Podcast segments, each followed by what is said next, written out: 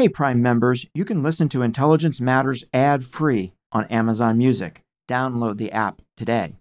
This spring, if you'd rather spend time enjoying your lawn instead of trying to keep it alive, there's good news. True Green is the easiest and most affordable way to get a beautiful lawn. All you have to do is water and mow, and they'll do the rest weed control, fertilization, aeration, and even some things you might not even think of. They'll do all of it, while you can do literally anything else. With True Green, you can have your lawn looking as good as a putting green. That's not hyperbole. True Green is the official lawn care treatment provider of the PGA Tour. True Green offers a satisfaction guarantee, and they have a verified best price promise, which guarantees you the lowest price with no compromise on quality. You do you. Let TrueGreen do your lawn care. Visit truegreen.com to get the best lawn at the best price with the best people guaranteed. The Angie's list you know and trust is now Angie, and we're so much more than just a list. We still connect you with top local pros and show you ratings and reviews, but now we also let you compare upfront prices on hundreds of projects and book a service instantly. We can even handle the rest of your project from start to finish. So remember, Angie's list is now Angie, and we're here to get your job done right. Get started at Angie.com. That's A N G I, or download the app today. This is the Intelligence Matters Podcast with former acting director of the CIA, Michael Morell. Sponsored by Raytheon. There is a difference between how the president talks about foreign policy and national security strategy and what the administration actually does. Overall, I would give them reasonably good marks on the further um, dismantling the global jihadist threat, both Al Qaeda as an organization and, and ISIS. The strategic challenge has always been once you take them down, can you prevent their reconstitution? And so the jury is really out on that, and that's nested in the broader Middle East strategy and South and Central Asia strategy that I think there is some cause for concern, particularly given the turbulence in the region. Administration's strategy now is to put so much pressure on the Iranians by renewing sanctions that we're able to get a better nuclear deal. What do you see as the prospects of the success of that strategy? Right now, the Iranians, you know, have a lot of uh, domestic challenges, and so this is an opportune time to put more pressure on. The challenge is whether we can rally the international community enough. I'm not confident that the, you know, just more sanctions of the type we're envisioning will really lead to the outcome we want. Mike Vickers was the longest serving Undersecretary of Defense for Intelligence in history. He was only one of a few people to be nominated for presidentially appointed, congressionally approved positions by both President Bush and President Obama. Mike has had a truly amazing career in national security, serving as a Special Forces officer in the military, as a CIA operations officer, and as the Assistant Secretary of Defense for Special Operations. He is one of our nation's true experts on defense intelligence and national security. I had a chance to sit down with Mike to talk about the entire range of national security issues. We will be right back with that conversation after a word from our sponsor, Raytheon. I'm Michael Morell, and this is Intelligence Matters. For over 50 years, Raytheon engineers have shaped tomorrow's world from space. From next gen imaging to breakthrough missile warning systems, Raytheon is putting ideas in orbit to make the world a safer place. Mike, thanks for joining us today. It is great to have you on the show. It's a pleasure. Congratulations on the podcast. Thank you so much. I should start by telling people, acknowledging to people that you and I are close friends, which grew out of us spending so much time together in the Situation Room and grew out of you and I really seeing eye to eye on the importance of putting intense pressure on terrorist organizations that were trying to kill Americans. Absolutely. So uh, pe- people need to know that that uh, you and I are friends here. Let me start by asking a question that I think many of our listeners will have. What is defense intelligence? And how does that differ from national level intelligence or strategic intelligence? So many of the uh, intelligence organizations that comprise the 17 member intelligence community are defense organizations, about half of them. So, four big national agencies National Security Agency, uh, Defense Intelligence Agency, National Geospatial Intelligence Agency, and National Reconnaissance Office, and then the intelligence organizations of the Army, Air Force, Navy, and Marine Corps.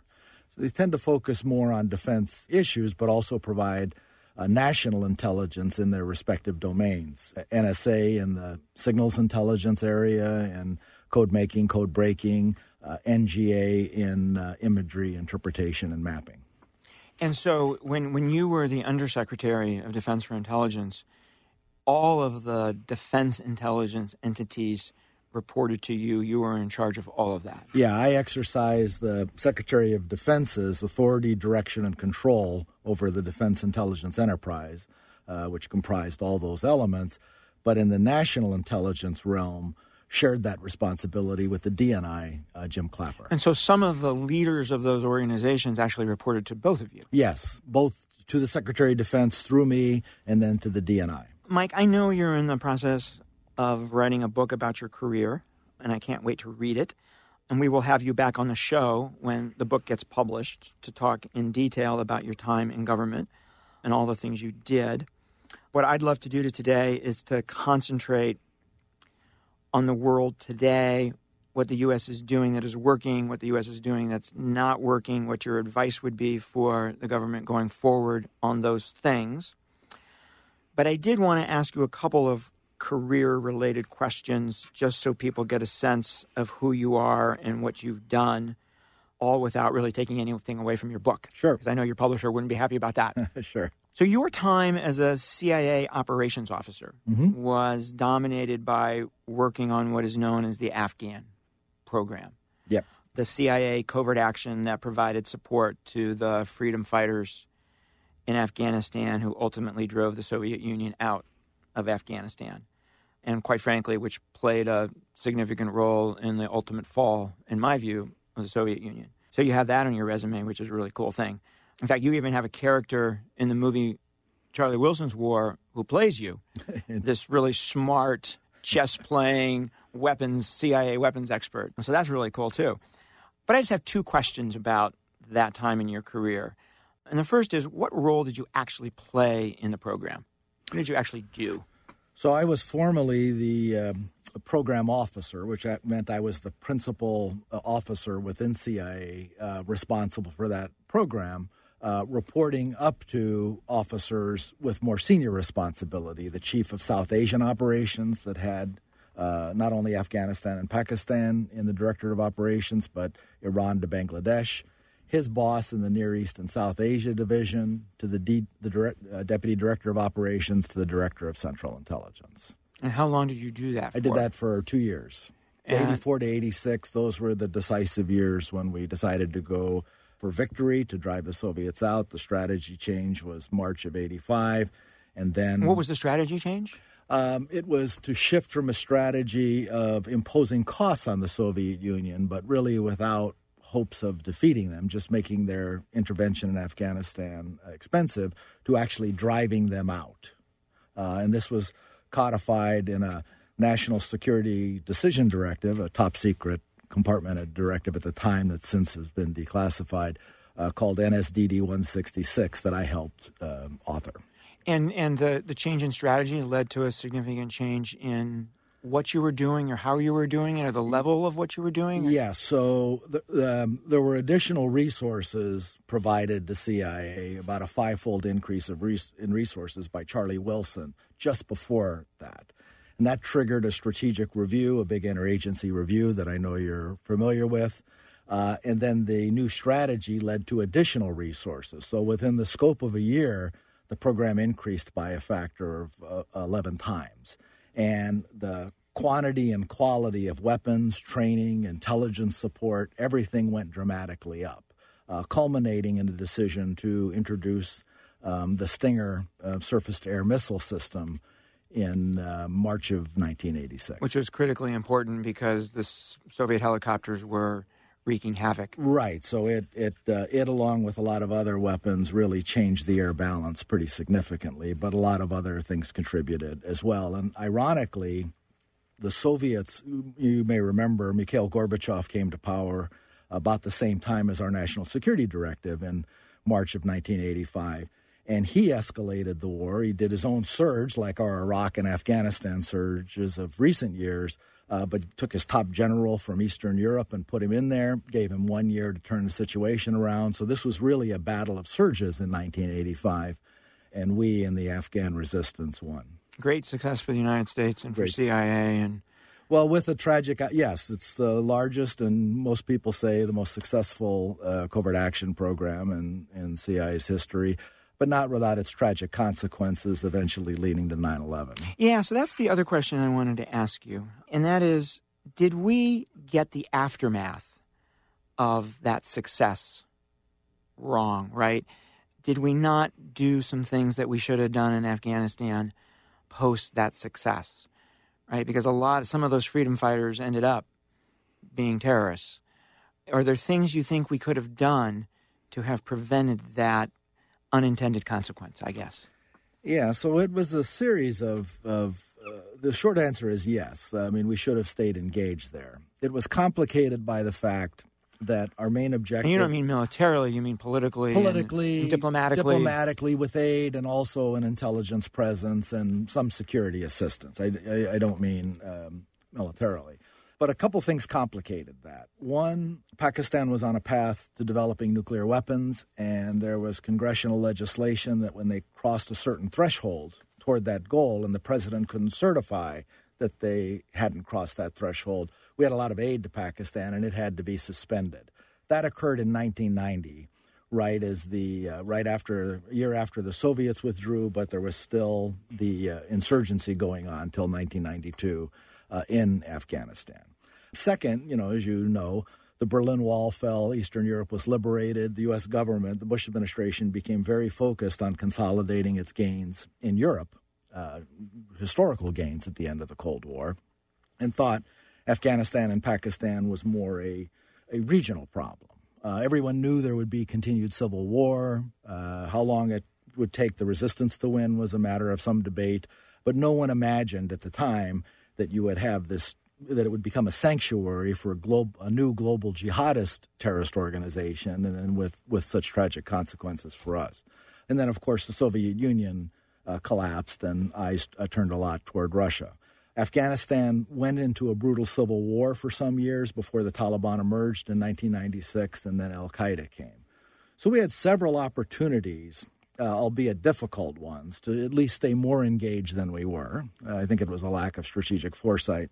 And then also the second phase of this, as the Al Qaeda threat was developing, um, right. to take more aggressive action right. Uh, across two administrations, just the beginning of the Bush administration, but a lot of Clinton years where we looked at options, but right. really didn't do much other than some. We had two embassies strikes. attacked. We had a we U.S. Had, warship attacked. Right, and so we very knew, little response. You know, and CIA was warning about this growing threat, but we didn't we essentially didn't do enough, and it's one of the big lessons of counterterrorism, as you know, not to let them build up a sanctuary for that period of time. We would, I hope, we would never make that mistake again. Let me ask you one more question about the past before we jump to the issues of the day, Mike. You are one of the most nonpartisan people that I know. I'm your friend, and I really don't know if you vote more Democrat or more Republican. I, I, I just have no idea. That's how nonpartisan you are. But like me, you found yourself stepping out of that nonpartisan role and endorsing Hillary Clinton. Why did you do that? Um, I thought uh, she, she was an effective Secretary of State in the years that uh, we served with her, with um, Bob Gates as Secretary of Defense and Leon Panetta at CIA. I thought it was a very, very strong team, um, the first Obama term.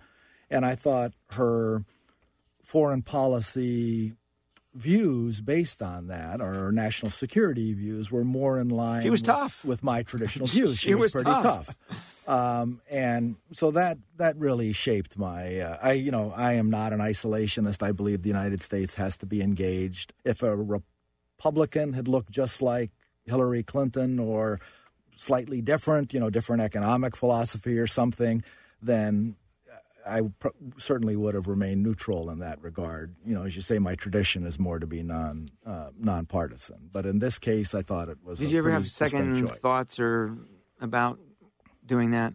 Yeah, it was my first and only, and uh, I, I, have had um, second thoughts just about you know as intelligence officers we're trained to call it as as we see it, but then stop there. Right, right.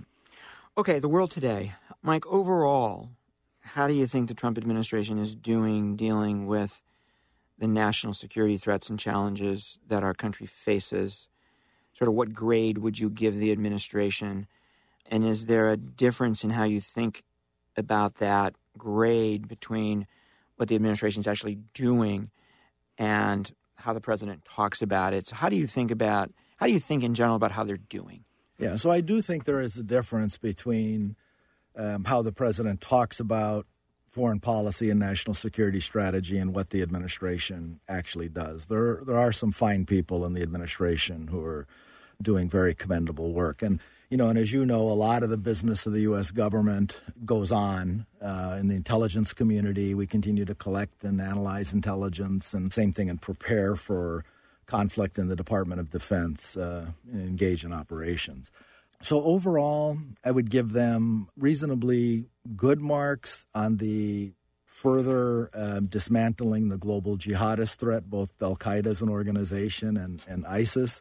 Um, the challenge will really be the strategic challenge has always been once you take them down, can you prevent their reconstitution? And so the jury is really out on that, and that's nested in the broader Middle East strategy and South and Central Asia strategy that I think there is some cause for concern, particularly given the turbulence in the region.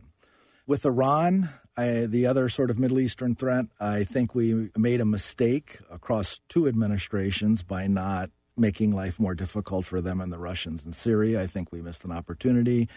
And I think our hands off, indirect approach to the conflict in Yemen has resulted in a lot of civilian casualties, and it's also produced indecisive results. And therefore, the Iranians, with their proxy, the Houthis, have, have sort of hung on. So, in terms of um, the concerns about Iran, in terms of regional meddling, I don't think we've fully addressed that problem. I think uh, new sanctions won't really address that in the same Yeah. way. So let's let's maybe take these one at a time.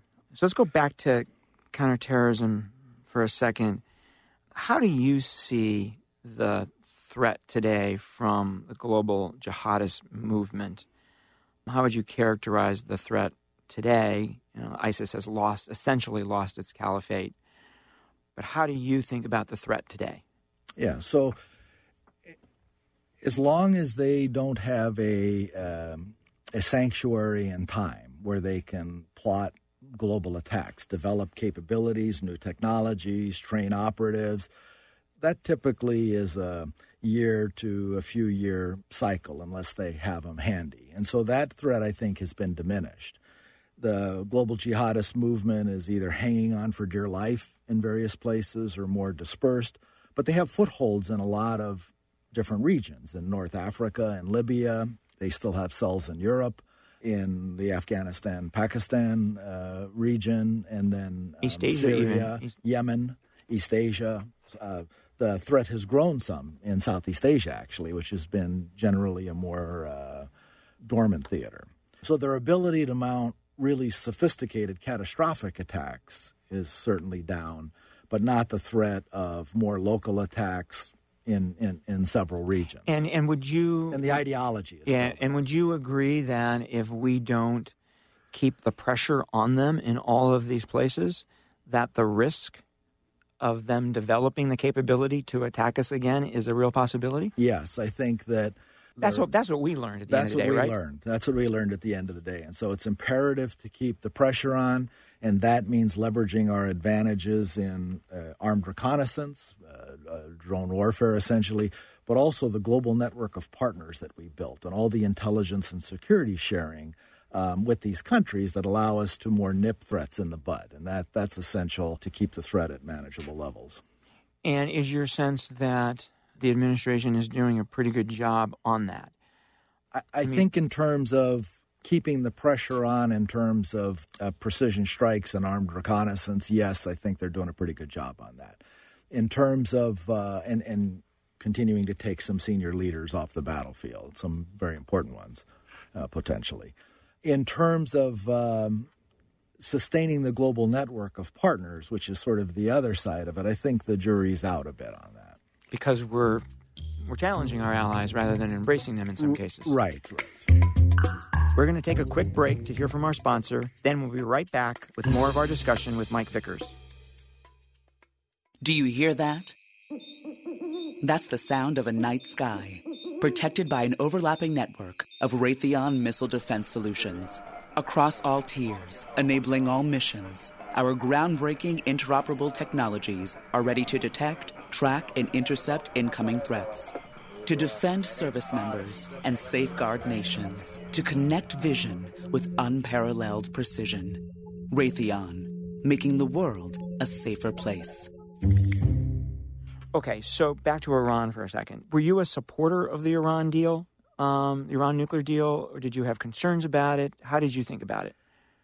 Yeah, so both. I mean, I was a supporter at the end of the day because I think it was the, in purely nuclear terms, I think it was the best option we had to retard their program for a reasonable period of time. So, in that sense, I think as a narrow arms control agreement, for all its faults in that area, that it's not indefinite, it did buy us some time, and in that sense, it was successful. In terms of not being part of a broader comprehensive Iran strategy, where the pressure was taken off across the board, what pressure there had been before, which probably wasn't adequate to begin with, then I don't think it could meet its intent. And so I think that criticism is fair in terms of not doing anything to restrain their proxy activities, their their unconventional warfare. Yeah. Uh, so I have two questions for you. One is I don't think any administration has pushed hard enough back on what the Iranians do in the region. I would agree with that. And my question is why do you think that's the case? Why have we not done that? Um, I think it varies by um, by case. So, you know, part of it, you know, if I go back to the Reagan administration where they started building Hezbollah uh, and kidnapping and Right. torturing our diplomats and, and colleagues in the in the CIA, and, uh, Bombing the and em- bombing the embassy in Beirut, the and Marine- barracks. Marine barracks and- Absolutely, right. You know, I think that was viewed as a very local conflict that if we disengaged, the problem would go away. And to some extent, it did, but it was a victory for Iran. And then I think if you look at the Bush administration, you know, there were just so many other things going Right. on, almost like I mean, the we first had- Bush We administration. had we had Iran Iran providing um, sophisticated IEDs to Shia militia groups in Iraq that were killing American soldiers, right, right? And not much of a pushback, right. So, for instance, we did things against them in Iraq, but right? we're hesitant about doing much uh, more than that, or certainly some cross border things uh, without going into details. And that puts you in the same kind of sandwich we found ourselves in in Southeast Asia, where you know you you draw the line of the conflict right here, and then you, you let the enemies on both sides treat you as a punching bag. Well, I think this is a good PhD dissertation for anybody out there who uh, who who wants to write about this because it's a it's a really fascinating thing that we haven't sufficiently pushed back for a long, long time. But the strategy now, right? The administration's strategy now is to put so much pressure on the Iranians by renewing sanctions that we're able to get a better nuclear deal and we're able to change their behavior with regard to regional influence. What do you see as the prospects of the success of that strategy? You know, I think the goals are um, reasonable ones. I don't think the likelihood of success is all that high. Now, the the right now the the Iranians, uh, you know, have a lot of uh, domestic challenges, and so this is an opportune time to put more pressure on them. The challenge is whether we can rally the international community enough, and particularly um, now that you have more great power interest in the Middle East, which we hadn't really had in the past couple decades, with Russia uh, in, and Russia's not going to do a lot to help the Iranian economy, but others others might in some regard, and so um, I'm not confident that the you know just more sanctions of the type we're envisioning will really lead to the outcome we want. They've weathered a lot, you know, in the past, and I don't see any reason to think that they couldn't. I, I think it would take a combination of hitting them back harder in other places, uh, as well as uh, pressure, and then also importantly rallying the international community, which is much tougher today than it was, um, uh, say, ten years ago. Yeah. You know, my thought was always let's get the nuclear deal and then let's turn the page to the regional interference and put put, you know, internationally in a multilateral approach, put as much pressure on them on the regional issues that we put on the nuclear issue. And I think Right. those should have been entwined. I Yes. mean, again, it was a different time yes, and different yes. adversary, much more uh, dangerous. But with the Soviet Union, that's precisely what we did in the 1980s. Just because we did arms control agreements and some breathtaking ones that were very good things, we didn't take the pressure off in Afghanistan. We didn't take the pressure off globally or rallying our European allies, et cetera. Exactly. All right, North Korea, where do you think we are? Um, so my, I think you know tensions are down, which is good. North Korea is primarily um, a nuclear threat now, and a growing one, one that's made pretty dramatic progress in the past uh, few years, uh, both in weapons and delivery systems. I think the real danger for us in this is that we um, have started a process that diplomatically that may get out of control for us. We have very, very ambitious objectives that are keyed, you know, denuclearization, very rapid denuclearization, that are keyed to this um, warming of relations. But it's not clear at the end that North Korea may be able to use this diplomatically to separate South Korea from us because South Korea looks like they're all in now on this warming of relations. And so if we decide, wait, you're not fulfilling your end of the bargain, the train had may left the station at that point, and you may end up with a worse position in Northeast Asia than we have now. So, so, so would you agree that testing the proposition as to whether this guy is willing to negotiate away his nuclear weapons is worth it, makes sense? Yes. Um, and the trick then is, if he's not, how do we how do we move forward then? That's the complicating factor here. Right. And and still retain your alliances and all your capabilities. And what's your bet? Do you think he's actually willing to negotiate away for a price, or do you think his intent is to hang on to at least some part of his program to sort of have his cake and eat it too? What do you I- think? I think it's more cake and eat it too, and then achieve other diplomatic objectives. To me, the price would have to be so high that doesn't have North Korea absorb economically absorbed by the South. You know, it just seems Im- implausible in in regional terms or in U.S. terms that we could sufficiently meet those demands. I mean, this is ultimately his insurance card. So we may find ourselves back in a situation at some point, maybe not next week or six months from now or a year from now, but we may find ourselves back at some point in having to make a choice between living with this program or dealing with it militarily.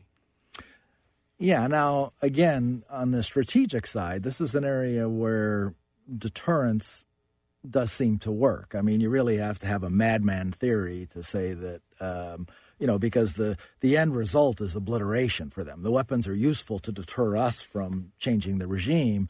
Uh, they're not useful for a bolt out of a blue that then ends in the destruction of his regime. So I think there's a lot of ways this could turn out, and it's it's possible there could be, you know, a partial deal of some partial denuclearization, lessening of tensions that still let them remain a nuclear power, but with uh, trying to achieve the goal of eco- more economic development that is that still puts us better off than we were before. But that will be a pretty sophisticated diplomatic play to keep South Korea on side, the Russians and Chinese who haven't always been helpful. Sometimes the Chinese are helpful, sometimes not. Russians less so to pull off this diplomatic hat trick. Okay, Russia. How should we think about Russia and the threat that they pose to the United States, and what should we do about it? So I think Russia is actually our most immediate threat right now and has been. I think what they did in intervening in our um, 2016 presidential election was um, brazen. They really uh, didn't care if they got caught in a lot of ways. It wa I, I think it was quite successful, and they're still at it. And ironically, they're using Amer- American creations, the creation of a, an open global economy where money and things can flow freely, and then the and then innovation, the invention of social media, to attack American weaknesses, our polarization, our economic dislocation, and others, to to heighten tensions that were already there. So. You know, in a way, it's not surprising, and and then also it had the benefit of strategic surprise this really, I think, wasn't on people's radar screens. And where they were having their biggest effect in social media, we weren't monitoring until too late. Uh, I don't think we'll make that mistake again, but uh, at the time, I think all those things conspired to why I think uh, it worked so well. You know, Russia, Russia's strategy is really um, to restore its great power status. It sees its primary aim as weakening its opponents in Europe and the United States. It knows it really can't compete head to head. So they're engaged in the strategic attrition campaign, mostly an intelligence war with us, with a lot of what their term for covert action is active measures to essentially weaken us, to attack our will and our cohesion rather than our capabilities. That's probably so. What do we do about that? Um, so it's a combination, I think, of um, offense and defense. Uh, we're in this with the Europeans. It's fundamentally a political and informational problem to rally people that you're being attacked and you shouldn't like it. You know, intelligence can play its role in, in, in law enforcement in terms of discovery and presenting evidence. It's naming and shaming in certain cases, but it's also some elements of hitting back with various tools as well. You just can't play um, defense. Um, the other side of Russian strategy is to you know, fight wars largely on their periphery where they have time and space advantages or uh, ethnic advantages, but then also in hybrid war, both unconventional and conventional, but then escalate to the strategic level with a threatened cyber attack or uh, something else short of nuclear weapons that could bring the conflict to an end. We don't necessarily have a good answer to that as a defense problem. That's it, it's something we need to work on both how to defend very far forward or to, to achieve deterrence, but also then when they threaten to escalate because they know if the war goes on, they will lose. Uh, how do we manage that escalation to where they can't de- declare victory and go home? Okay, China. Um, if Russia's the most immediate, maybe China is the most long term. No, by the far the greatest, most challenging long term. So, how do you right? think about that? Well, ultimately, it's an economic and technological competition. Unlike the Cold War, you know, it's about who is going to be the global leader, first with the biggest economy, and out of that will come political influence. Um, but then, secondarily, who is the most innovative economy in creating the industries of the future. And then a related risk of that is does some of those technologies that are also creating industries of the future biotechnology, artificial intelligence, potentially quantum technologies, uh, and others do they have military effects that really can change the military balance? And so that's, you know, whether we're just in a competition, uh, essentially a peacetime competition for who's going to have more sway in the global environment, conflict still deterred by nuclear weapons or limited by nuclear weapons, or is there some breakthrough technologies that could really alter the balance? And that's sort of the 20 to 30 year problem that we have as a nation. Yeah. How do we solve that challenge? And we're we're both taking very different approaches to that competition, right? We're taking a market based free enterprise approach, and they're taking a state directed resource approach to this competition. Right, and combinations of intellectual property theft and then state directed and uh, you know, Xi Jinping has said they want to dominate uh, future biotechnology and artificial intelligence. Now, whether they can do that or not. Uh, so, how do you think this plays out ultimately? Well, I know that's a really tough question. Well, it really turns, you know, China's had an economic miracle over several decades that's almost unprecedented in economic history. And so, whether they have bumps in the road or political bumps in the road that are associated with economic downturns, I think, you know, remains to be seen. And it also, I think, is contingent on what's the nature of power and its relation to political stability and political cohesion in the future. So, for example, you know, China has four times the population we do. Is that an asset or a liability? I think the jury is out, depending on how capital intensive or technology intensive future industries or military power is. And if you can't, just as we see at home, if you leave people behind, you get political consequences to that. So I don't have an answer to that. I just, uh, uh, I, I, believe it's our most important yeah. strategic challenge over yeah. the long yeah. haul. Mike, you've been incredibly gracious with your time. Just one more question. Like I was, you were deeply involved in the raid that brought Osama bin Laden to justice. And I know you'll talk in detail about that in your book. But what I wanted to ask you is what single moment in either the planning for the raid or during the raid or after the raid most stands out for you? Well, that's tough, but I can I, I can give you a few. So when I was one of the first people inside the U.S. government to be read in on the intelligence uh, in early, uh, late summer, early fall of 2010 by you, as a matter of fact, with the vice chairman. I was really struck at the intelligence case at that point. Still circumstantial, but a lot of evidence pointing that there's really something there. And so that was my, a neat moment in my office, actually. I yeah, remember that too. My, you know, my adrenaline really went up. And then the same thing when we were directed to start planning uh, options, operational options at Christmas time. It's the first time really I just didn't enjoy a Christmas with my family and wanted to get back right to work and work on those options. And then I remember our first meeting on options with President Obama, where he said, We're going to do this, we're going to do it sooner rather than later, and we're going to do it unilaterally in the White House Situation Room. And uh, we were still, I guess, six, eight weeks away from actually doing the operation, but I thought, Holy cow, we better. This is, this is, come, this is going to happen. This is going to happen. Um, and then I guess the final moment was, uh, you know, you know, all the things can go wrong from our experience with the Iranian hostage rescue attempt and others. But uh, once we knew what had happened to that first helicopter, that it landed and the SEALs got out, I thought the only question remaining at that point was whether he's there or not, and we're going to know that in ten minutes. And uh, and so I felt a real sigh of relief when I when I saw that the helicopter hadn't been shot down. Our just had a hard had, landing. It had a hard, hard landing. landing. Our troops had gotten out, and then and and now we'll know. All right, Mike. Thanks for being with us. Sure, great pleasure. All right. That was Mike Vickers. I'm Michael Morell. Please join us next week for another episode of Intelligence Matters.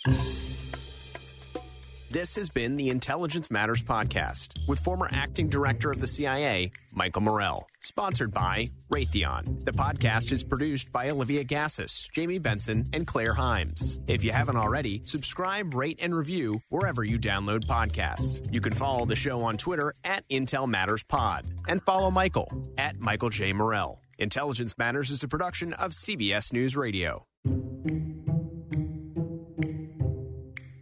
Support for this podcast and the following message come from Corient. Corient provides wealth management services centered around you. They focus on exceeding your expectations and simplifying your life. Corient has been helping high achievers just like you enjoy their lives more fully, preserve their wealth, and provide for the people, causes, and communities they care about. As one of the largest integrated fee only registered investment advisors in the U.S., Corient has deeply experienced teams in 23 strategic locations. Corient has extensive knowledge spanning the full spectrum of planning, investing, lending, and money management disciplines. Leverage Corient's exclusive network of experts to craft custom solutions designed to help you reach your financial goals, no matter how complex they may be. Real wealth requires real solutions. For more information, connect with a wealth advisor today at corient.com. That's C O R I E N T.com. Corient.com.